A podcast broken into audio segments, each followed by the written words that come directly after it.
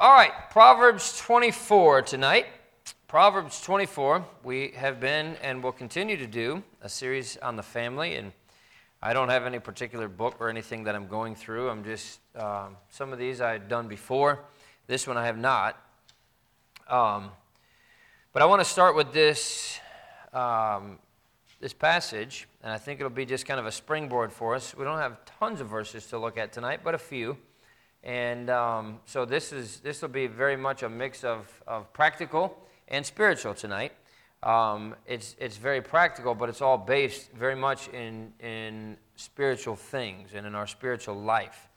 Um, and I think you'll understand what I'm saying as we get into it. But uh, the, the the the Bible says in Proverbs chapter twenty-four and verse number three, "Through wisdom is an house builded, and by understanding it is established. And by knowledge shall the chambers be filled with all precious and pleasant riches. A wise man is strong, yea, a man of knowledge increases strength. For by wise counsel thou shalt make thy war, and in multitude of counselors there is safety." But the main thing there is verse three and four. It's talking about how we build and establish our house. "And by knowledge shall the chambers be filled with all ple- precious and pleasant riches." In our family growing up, um, I think my, my parents intentionally tried to help us feel happy at home. Um, we're, we're trying to do that now with our own kids, and I know that a lot of you would say the same thing, but over the years, my parents used all kinds of different things. Uh, my dad would kind of get on a little kick with something, and we'd do it for a, for a long time, get good at it, and then move on to something else. And, and uh, so we had a foosball table that we played for, for I don't know how, how long, but we played foosball, and And we got to a place where we, you know, every night, "Dad, you want to play foosball?" And, it, you know, it, it's funny because that kind of overruled everything, you know. If my mom told us that it was that we had to do homework or we had to clear the table or do the dishes or whatever else, if Dad wanted to play foosball, that was that was it. You know, we played foosball, and we loved it when he did that, you know. Um, we had a dartboard for quite a while, and we had a we had a wooden door that kind of went out to the garage. And there was a giant circle in the middle of that door with no holes in it, and the whole rest of the door was covered in holes from the darts, you know? Um, it's just, but, but you know, uh, family nights and games that he made up and, and, and on and on. And not that my mom didn't do that. My mom was more into the board games and all that kind of stuff. And we never liked playing her because she won every game that that we ever played, you know? It was like, especially if it had anything to do with words. But, uh, you know, we, we try to do those things with our family. And, um, you know, we, we add, you know, going out and doing things here and there and, you know, giving something to them to look forward to. But our ultimate goal is for family life to be fun, for it to be memorable, and for our home to be a place where our kids want to be. And not just now, but but in the future, you know, as they as they get older and as they have their own families and so on. When I was in high school, I remember coming to the specific conclusion. And I'm not sure if I actually said it out loud. I, I, I don't think I probably did, but I remember thinking very specifically um, that I would so much rather be at home than at any of my friends' houses. And I and I liked being with my friends and, you know, uh, spending time with my friends and stuff like that, but I wanted my friends to be at my house, you know. Uh, I didn't like spending the night other places. I wanted to be home, you know. And um, it, I think that's what we're trying to create in our own homes. And, and I think that's what we should be trying to create in our own homes. Just imagine if your kids enjoyed being at home more than anywhere else. You know? That's what we want to create. Uh, Andy, uh, um, Charles Stanley has been a, a, a well-known speaker for years, and now his son, Andy Stanley, is, is um, a well-known preacher. And a lot of the things that they do and, and teach and things like that, I'm not necessarily on the same page with, but he said something that I thought was that I thought was pretty good. Andy Stanley said this. He said, "We want to raise kids who one day want to spend time with us even when they no longer have to." They're, they're stuck with us now, you know. They have to spend time with us. Uh, but like you said, we want to raise kids who one day want to spend time with us even when they no longer have to. What a great goal. But that does not happen by accident. Right. Uh, how do we make our homes irresistible to our kids both now and later? I came across a list in a post that I was reading that I thought was very good. So I want to share that list with you tonight and add some things to it that talk about making your home irresistible to your kids. Making your home irresistible to your kids. Let's pray, and then we'll look at some of these things tonight. Father, we love you. Again, we thank you for the time we can spend together. I thank you for the principles that we have in the Word of God. And I pray that you'd help us as we look at these things, that you'd give us wisdom in knowing what to do with our families that will help us to be what you want us to be. Help us to raise kids that, that are pleasing to you and uh, that go on to honor you as well as their parents. I pray that you would uh, help us as we go through these things tonight. Well, thank you for what you do in Jesus' name. Amen. First thing is this. Make your home a place of fun. The greatest memories that your children should have should surround your home and the time that they spend there. Um, now, certainly, there's there's always time to go out and do things and enjoy things, but you know you don't want their greatest memories to be always when they're with their friends or always when they're you know uh, doing this or doing that. You know, you, I, I want that to be true of our family. I want the greatest memories that they make to be memories that that surround the home and the time that they spend at home. And I'm guessing that you want that to be true of your family as well. Family, uh, family life should be fun. Laughter should be normal. You know, um, good memories should be made. But how do you make that happen?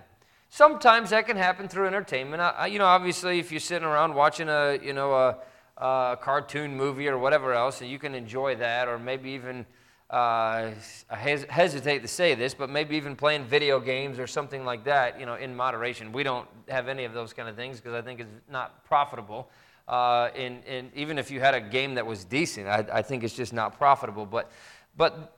Most of your children's memories will probably be made playing outside or playing games in the house or doing those kind of things and, and you know, wrestling around on the floor.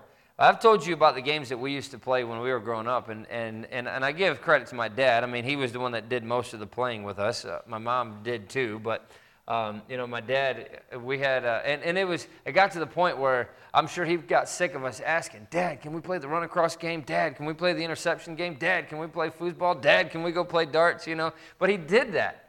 And I'm telling you, you know, I'm looking back on these things now, and those are the things that I remember, you know?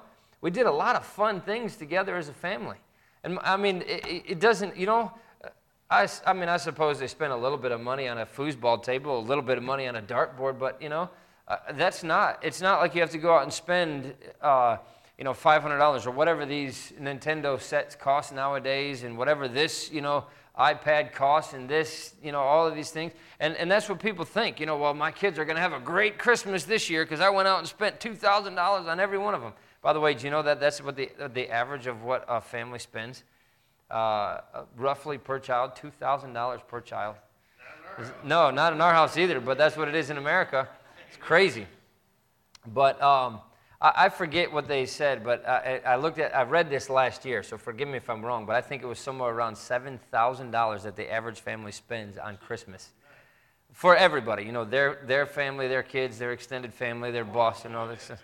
Yeah, exactly, but but that's what the average family spends, seven thousand dollars a year. But that's what I'm saying. Look, we had a little Nerf soccer ball, or a little, it wasn't even Nerf, it was like, a, it had cotton inside of it. And I mean, we played so many games with that ball, and I think we probably went through a few of them because, you know, once you start getting older, you start whipping the ball harder, and the little cover rips out, and all the stuffing comes out of it, and you got to get a new ball. But, you know, what is it, a couple dollars, you know? But my dad made up these games that we used to play, and it was just, I mean, we had fun doing that.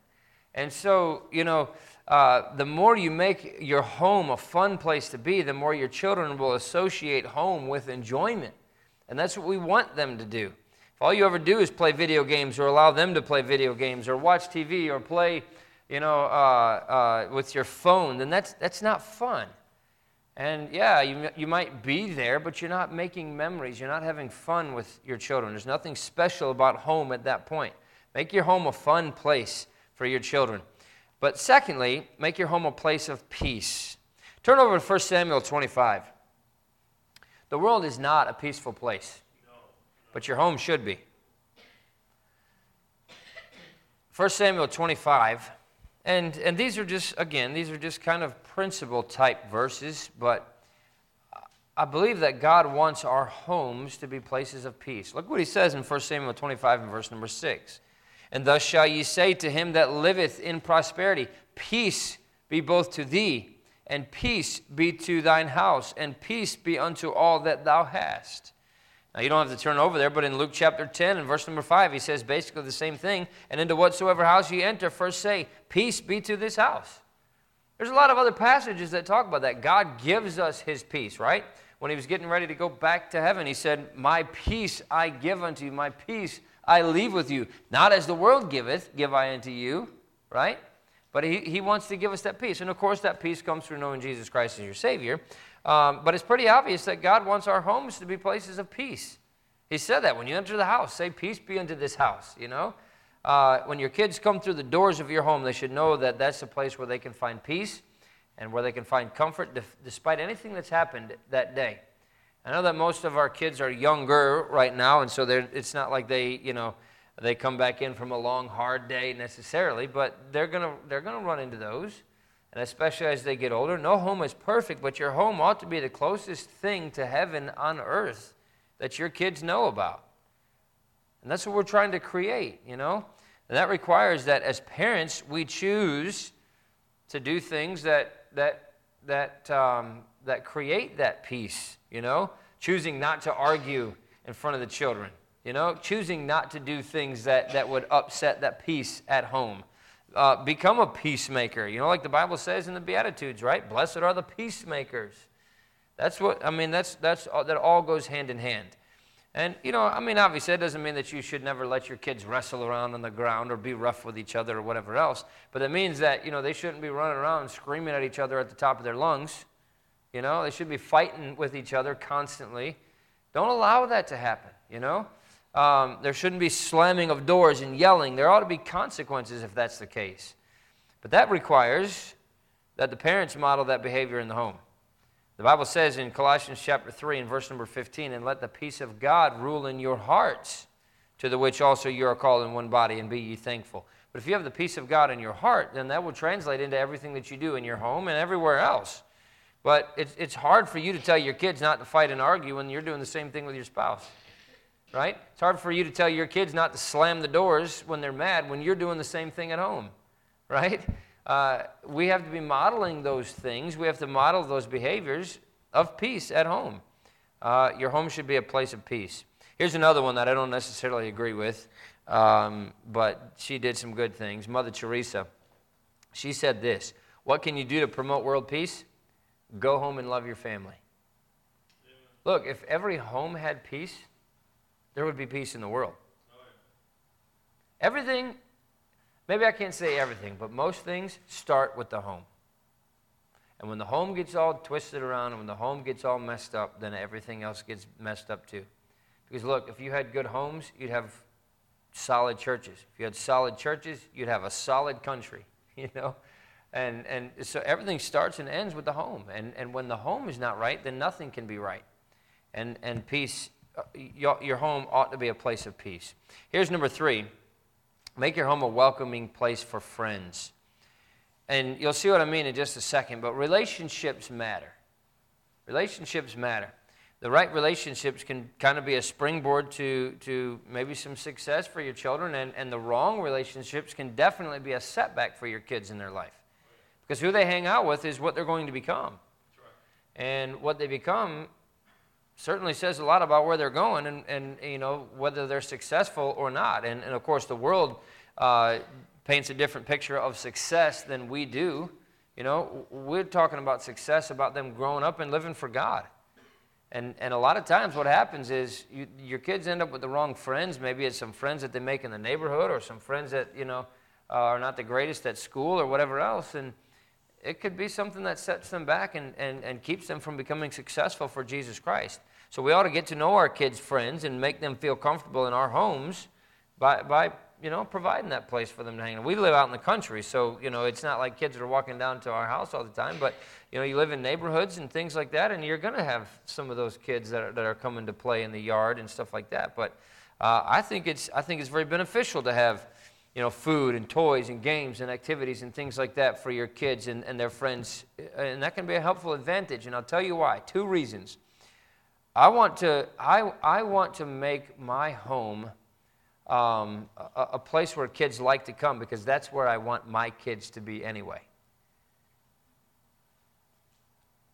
And let me explain that in two different ways. I love to be around my kids, and I want them to love to be around me. And so if my kids' friends are coming over to our house, then number one, I get to be with my kids, right? I get to be spending time with them. They get to be spending time with me. Just like the conclusion that I came to when I was a teenager. You know, I'd rather be home than anywhere else. And I want my kids to feel the same way. I want them to rather be home than anywhere else. Um, but but I, I wanted, you know, I wanted my friends to see how fun our home was. You know, I loved doing all the stuff that we did with my dad, and I wanted my friends to come over and play the interception game with us, you know. I wanted my friends to come over and do the, the foosball and the darts and all of that kind of stuff. I wanted them to come to my house and do those things because I loved my house, and I wanted them to see how good our house was, you know. Um, in fact, one year, I think I think it was on my twelfth my twelfth birthday. Um, my dad used to sweep parking lots. That was he had he had several different businesses over the years, but one of them, the ones that he had, was he he used to have one of those parking lot sweepers, and he would go out in the middle of the night and sweep parking lots. And one of the places that he did uh, was a huge, like a strip mall, and in the middle of that strip mall was a big. It was called Discovery Zone, and it was basically like a giant indoor play place, and they had a huge ball pit. You remember the ones that they used to have at McDonald's, you know? Uh, they had a huge ball pit in there, but every so often they would get rid of all of the balls and replace them with brand new ones. So one day my dad was sweeping the parking lot, and there was just bags and bags and bags of these plastic balls out there back by the by the uh, dumpster. So he brought them all home, and we filled up. I think we had two swimming pools filled with those balls, you know. And so then, you know, again, everything, you know, my dad just trying to be fun, d- used to do all kinds of stuff. So we had a trampoline, and actually we had two trampolines because somebody gave us another one. So two of those big ones, we would bounce back and forth, and, and they also, this Discovery Zone also got rid of these giant mats. I mean, they were big square mats, and so we used to jump off the trampoline onto these mats and all kinds of stuff. And so my dad started this game. He would he would get a baseball Uh, baseball bat, and he would hit those balls to us, and, and you know, we'd have to try to jump and catch him. Well, we were playing. I had I had some of my friends over for my twelfth birthday, and a news reporter went by the by the house, and we lived out in the country, out in the middle of nowhere. So I don't I don't have no idea why they were out there, but they saw us out there on the trampoline, and my dad hitting the balls and everything. So he stopped, and he started taking a bunch of pictures and everything else, and we made it to the front page of the of the of the local newspaper, you know. Um, but that's, you know, I, I say all that to say that I wanted my friends to be at my house because I knew how much fun it was to be at home, you know? And so that's that's the, the one meaning that I'm talking about that. I, I like to be around my kids. I want them to be around me. Uh, but the second part of that is, you know, I, I want my kids' friends to like coming over because they're not going to be allowed to go to that many people's houses, you know? I don't know what they're doing at home. I know what we're doing in our house. And I know what I'm trying to teach them in our home, and not that they could never go to somebody's house, but I, I don't know what they're what they do over there. You know, I'd like to think that everybody lives perfectly, but you know, I don't know what they're gonna have on T V. I don't know what they're gonna, you know, what kind of video games they're gonna be playing. I don't know what they're gonna be doing. And and, I, and you know, I hope that, that they know better than than to sit around and watch something that they shouldn't watch. But if if if they're going over to somebody's house and everybody's doing it, they're probably gonna sit there and do it. And I don't want that. So hey. Everybody's welcome to come over to my house. At least I can regulate what's going on. I can I can see what they're doing. I, I know what my kids are watching because, you know, uh, it's very little. But I, I can see what they're doing when, when they're at my house, you know. And, um, you know, well, you're sheltering them too much. They're going to see it and hear it eventually anyway.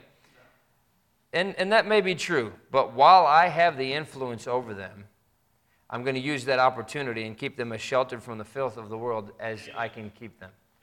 Um, they're going to see enough of it That's right. eventually. As they get older, they're going to see enough of it. Why would I? Why would I purposely allow them to be in a position where they're going to see more than what they need to see right now? Amen. I'm going to keep them as sheltered as I can, as long as I can. And that doesn't mean, you know, you hide your kids under a rock and, and you know, they don't know anything about the world or anything like that, but. Uh, if I can protect them from the filth of the world for just a while longer, it'll give us longer time to help their desire for righteousness grow and their hatred for filth grow as well. And it might just be that little bit of time that they need to get over that hump of hating the world and loving righteousness. Amen.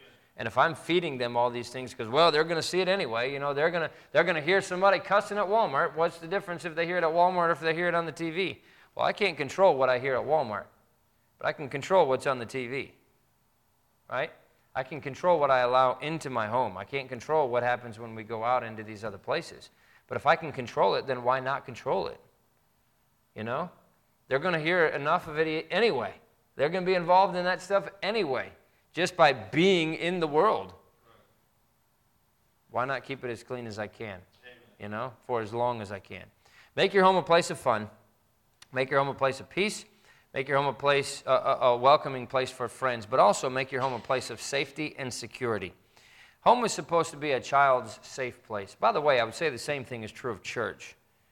We talked about that, uh, you know, several months ago, but uh, this ought to be a place, and, and, and again, you know, where there is not, all, you know, all the stuff that you hear about in the Catholic Church, and, you know, all these pastors that, that fall into sin, and all the molestation that happens in churches and stuff like that. This ought to be a place where they can come, and nobody has to worry about any of those kind of things. Amen. And we're going to try to keep it that way, but it's, you know, home ought to be a place where a child feels secure. Children's senses of safety and security come from knowing that they're loved, but they also get a sense of security from boundaries and rules being clearly explained and enforced. Um, Alex played his first basketball game yesterday, and uh, I told Brian and Josh that he looked like a deer in New York City. I mean, he had no idea what he was doing, where he was supposed to be, what was going on, you know.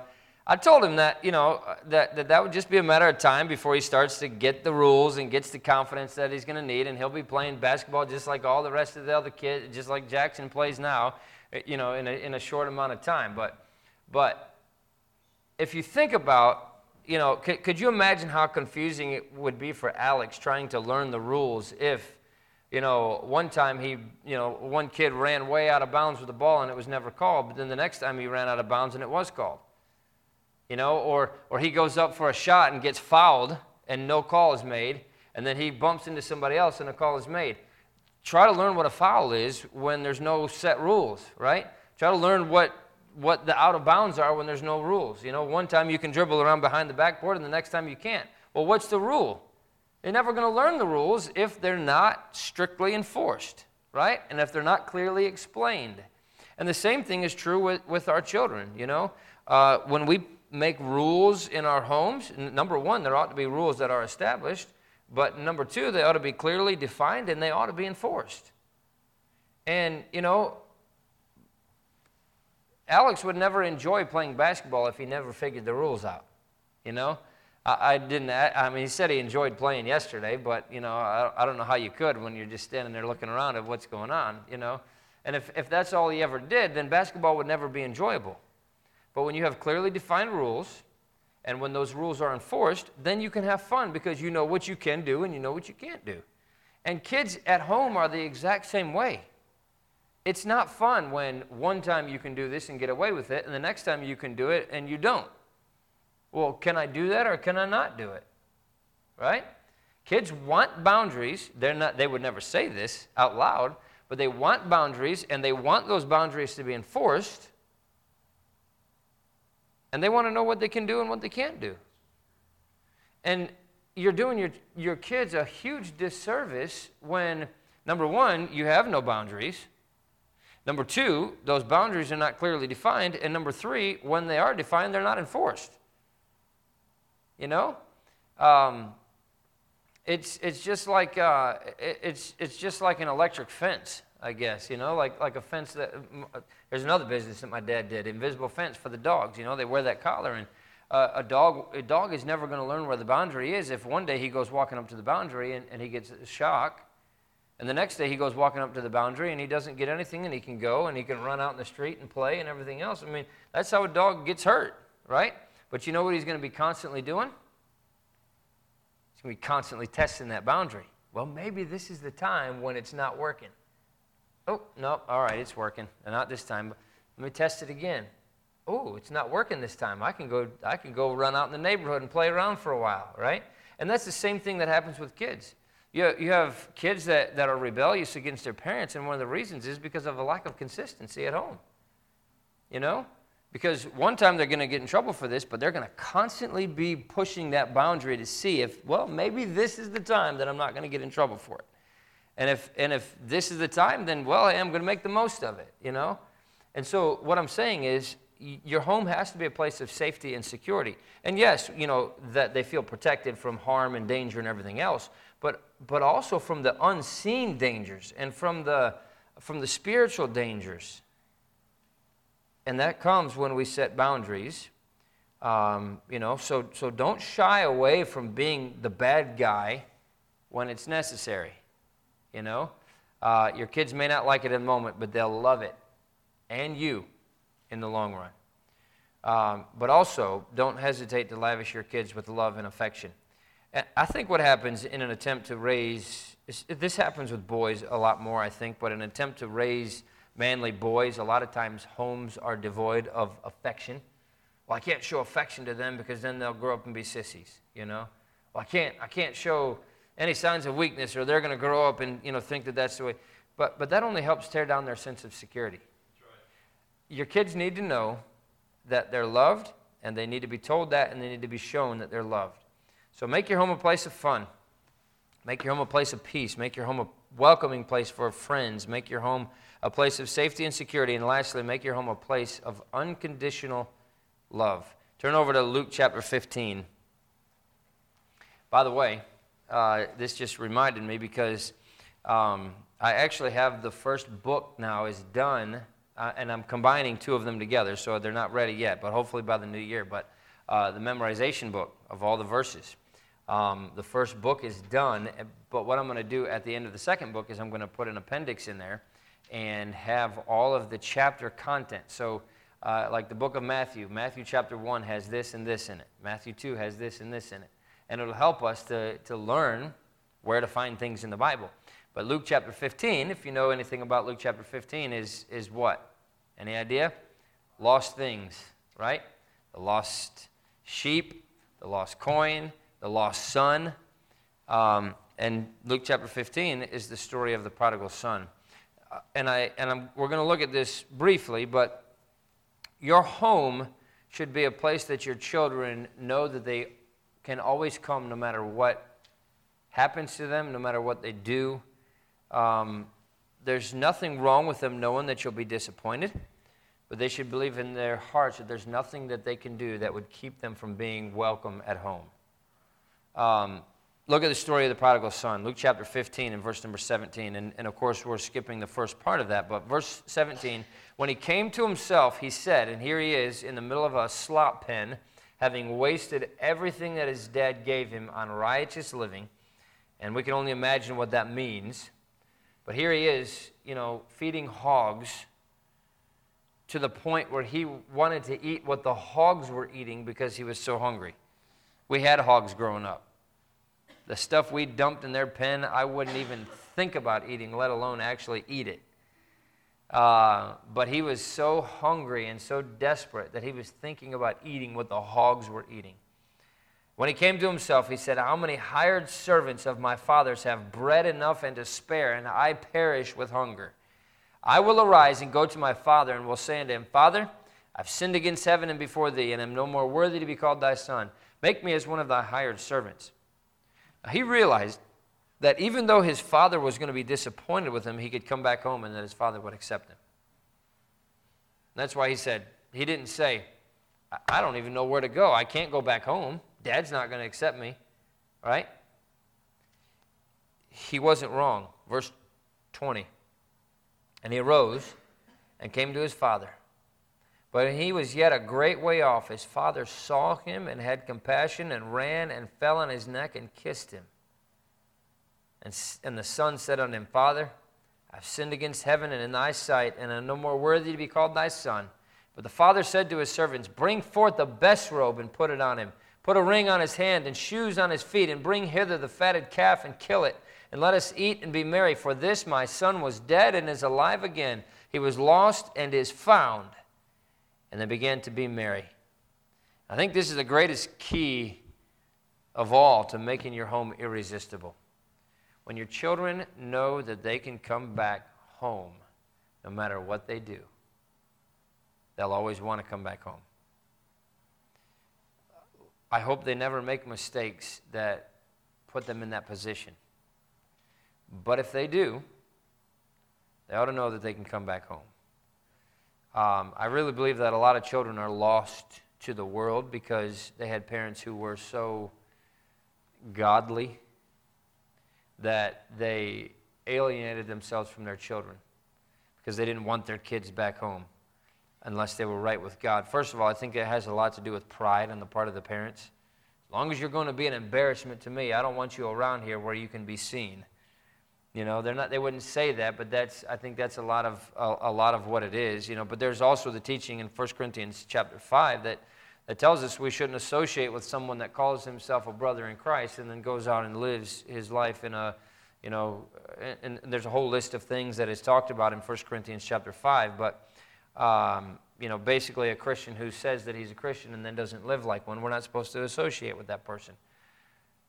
But I think that goes directly against exactly the principles that you see in Luke chapter fifteen to say that that applies to a family member, you know? Where else are they going to go? Who else are they going to turn to? You know, the principles in the Bible are there, that if, if if somebody who is considered a brother in Christ falls into sin and is not repentant and everything else, that you shouldn't have anything to do with them. Don't eat with them. The Bible says, you know, don't even, don't associate with them. Uh, such and one know not to eat is what he says. But but that doesn't apply to our families because they're actually family. They're not just brothers in Christ, you know. They're, they're family. And they need to know that if they're ready to eat, at least start making those steps back toward Christ, they have to go somewhere. And I want them to come home. I want them to be here if they're going to start making those steps back toward Christ. You know, just like that prodigal son. His first step was back home. And his father did it right. And look, this, the prodigal son came back home begging for forgiveness. Right? You know why that was? Because he knew he was welcome at home. He knew he could go back home. Um, and, and, and, you know, if your child's living a, a, a lifestyle of sin away from Jesus Christ, you can't pretend that everything's fine. It's not fine. Um, but you, you can't just accept their sin and allow them to, you know, bring it into your home. I mean, if they're going to come and, uh, well, I'm I'm still living in sin, so I'm bringing my beer over to the Christmas party, you know. No, you're not bringing your beer over to the Christmas party. You're welcome at home as long as you're going to fit within our rules when you're home. Uh, but they have to know that you love them and that they can always come back home. It says in Colossians chapter three, and again, this applies to many other things, not just home, but verse number twelve, put on therefore as the elect of God, holy and beloved, bowels of mercies, kindness, humbleness of mind, meekness, long-suffering, forbearing one another, forgiving one another. If any man have a quarrel against any, even as Christ forgave you, so also do ye. And above all these things, put on charity, which is the bond of perfectness. Boy, if, if he's talking about us doing this with other Christians, how much more should we be willing to do it with our own family? And isn't that what Jesus Christ does with us? Right? When we get away from him, does he say, oh, no, you, you come back when you're completely right. You come back when you when everything is in order and you got your life back together. Does he do that? No, he accepts us.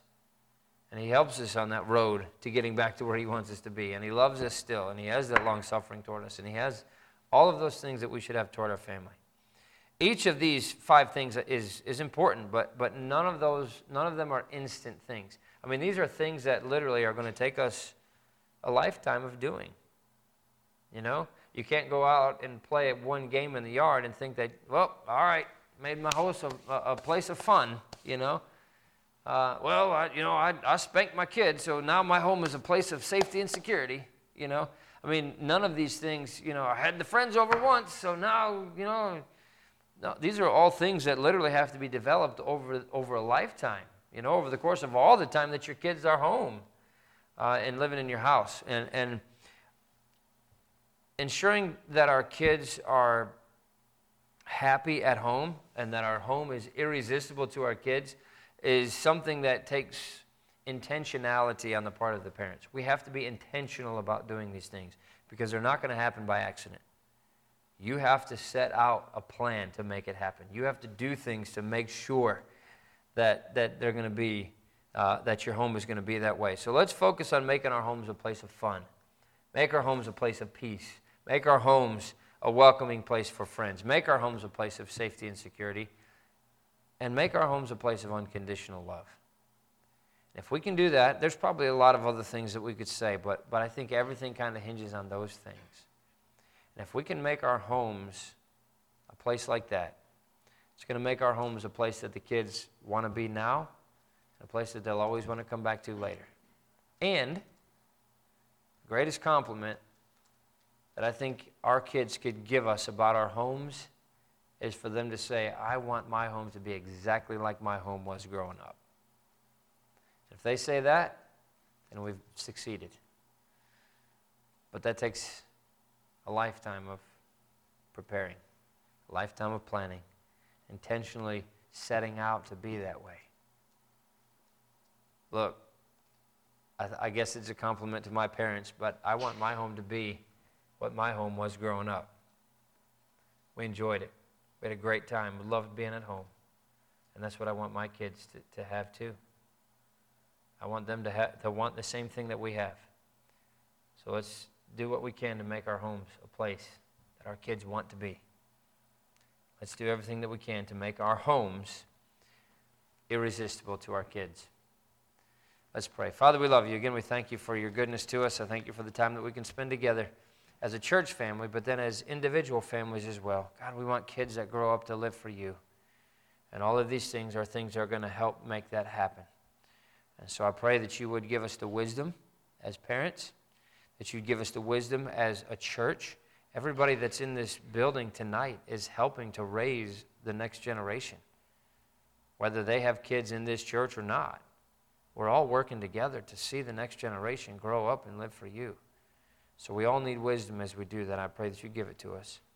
And I pray for all those that are not here tonight because they're sick, and, and you know who they are and what their needs are. And so I pray that you would just heal them, help them to get well, and bring us all back safely here on Sunday. We thank you for what you do for us. In Jesus' name, amen.